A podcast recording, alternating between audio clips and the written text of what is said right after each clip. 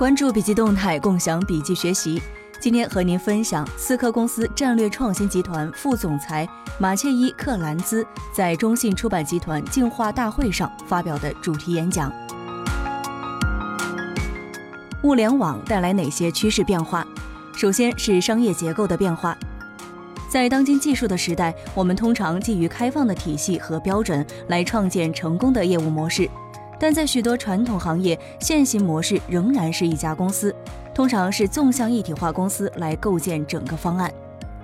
比如，如果你想建一个火车站或者是石油钻塔，而且你想要将它变为一个联合大企业，基于专有技术和半专有技术，你需要构建从 A 到 Z 的整套方案，并挑选几个合作伙伴共同合作。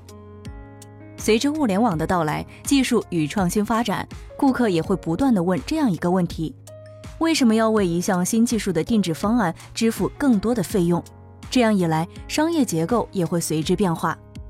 物联网要求许多不同的专家，不论是同行业的、垂直行业的，还是来自各个地方的专家共同协作，并基于开放的标准和体系建立方案。这对于市场的运作方式和方案的开发方式来说，是一次巨大的改变。其次是角色的转移。传统上，各种技术供应商尝试将他们的技术卖给客户。在物联网产生以后，客户不只是想要成为买家，他们希望成为共同开发者和共同创新者。这是因为，最终他们才是那些知道什么是他们想要解决问题的人。当你与了解自己的业务以及他们希望利用技术提供商的专业知识所需要解决的问题的人共同创新时，好的结果就会产生。第三个趋势是人，一是培养你的员工，营造不断学习的氛围。物联网实际上是关于人的科技，你的物联网的成功运行取决于你的员工。因此，领先的物联网实施人员重新定义并重新思考了他们要如何与其内部员工一起工作，如何在外变得更有创意。比如，西班牙的一家肉制品包装公司的一个工厂，在几年前被一场大火烧毁。这家公司告诉员工不要担心，每个人都会在全新的现代化设施工作环境当中有一份工作。他们努力提高员工的技能，使其成为质量工程师和供应链工程师，而不是操控生产线的人员。这样，公司既安抚了员工，又培训了他们的现代化技能，两全其美。再比如，我在硅谷工作，但是在萨利纳斯南面车程一小时的地方是另外一个山谷——生菜谷，这是美国生菜主要的生产地和包装地。我最近参观了一家生菜包装加工厂。发现这家工厂的一侧有一条由二十个人运行的手工生产线，另一侧则是自动的，仅有两到三个人在它的周围徘徊。这家公司逐步升级了他们的生产线，因为这种升级，公司还要提供员工的技能，使其可以在自动化环境当中工作。还有一个关于我父亲的例子，几十年来，他一直是一家波兰轧钢厂的首席科学家。当他准备退休的时候，公司要求他留下来与其技术团队合作，形成自动化的系统。他们希望能留下我父亲的知识，并将其转移到这些自动化系统。这是两全其美的另外一个例子，既利用了有几十年丰富经验的员工的专长和知识，又利用了新技术来改进业务。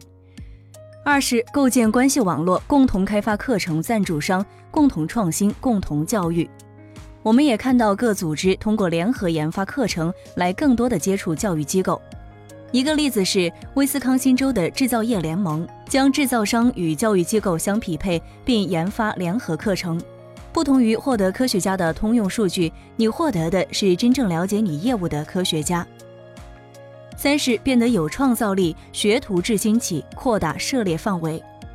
学徒制在欧洲一直很受欢迎，也正在美国和其他地方重新兴起。因此，很重要的一点是将你的劳动力视为你物联网战略的一部分。第四个趋势，向以服务为导向的收入模式转变。因为现在你拥有了来自所有这些传感器、执行器和设备的所有数据，你也就可以做出明智的决定。有了这些触手可及的信息，你可能会在必要的时候租下相应的设备，而非建造一座新的工厂。这样也可以把成本降到最低。接下来我们来说说物联网的成功法则：一是构建合作伙伴生态系统，学会共同发展；二是吸引和培训现有和全新人才；三是关注实际问题的解决；四是准备一段行程而非一次性的活动；五是结合技术解决方案和业务流程；六是从容易实现的目标开始；七是让安全成为每个人的首要目标。八是使文化和科技一起转变，物联网将改变你的业务、你的行业、你的工作，所以你最好从现在开始。那你要如何开始呢？一是不要做一个英雄，不要另起炉灶，用我提到的四个案例之中的一个作为参照，因为成千上万的同行已经开辟了道路，并且实施了解决方案，所以你可以向他们学习。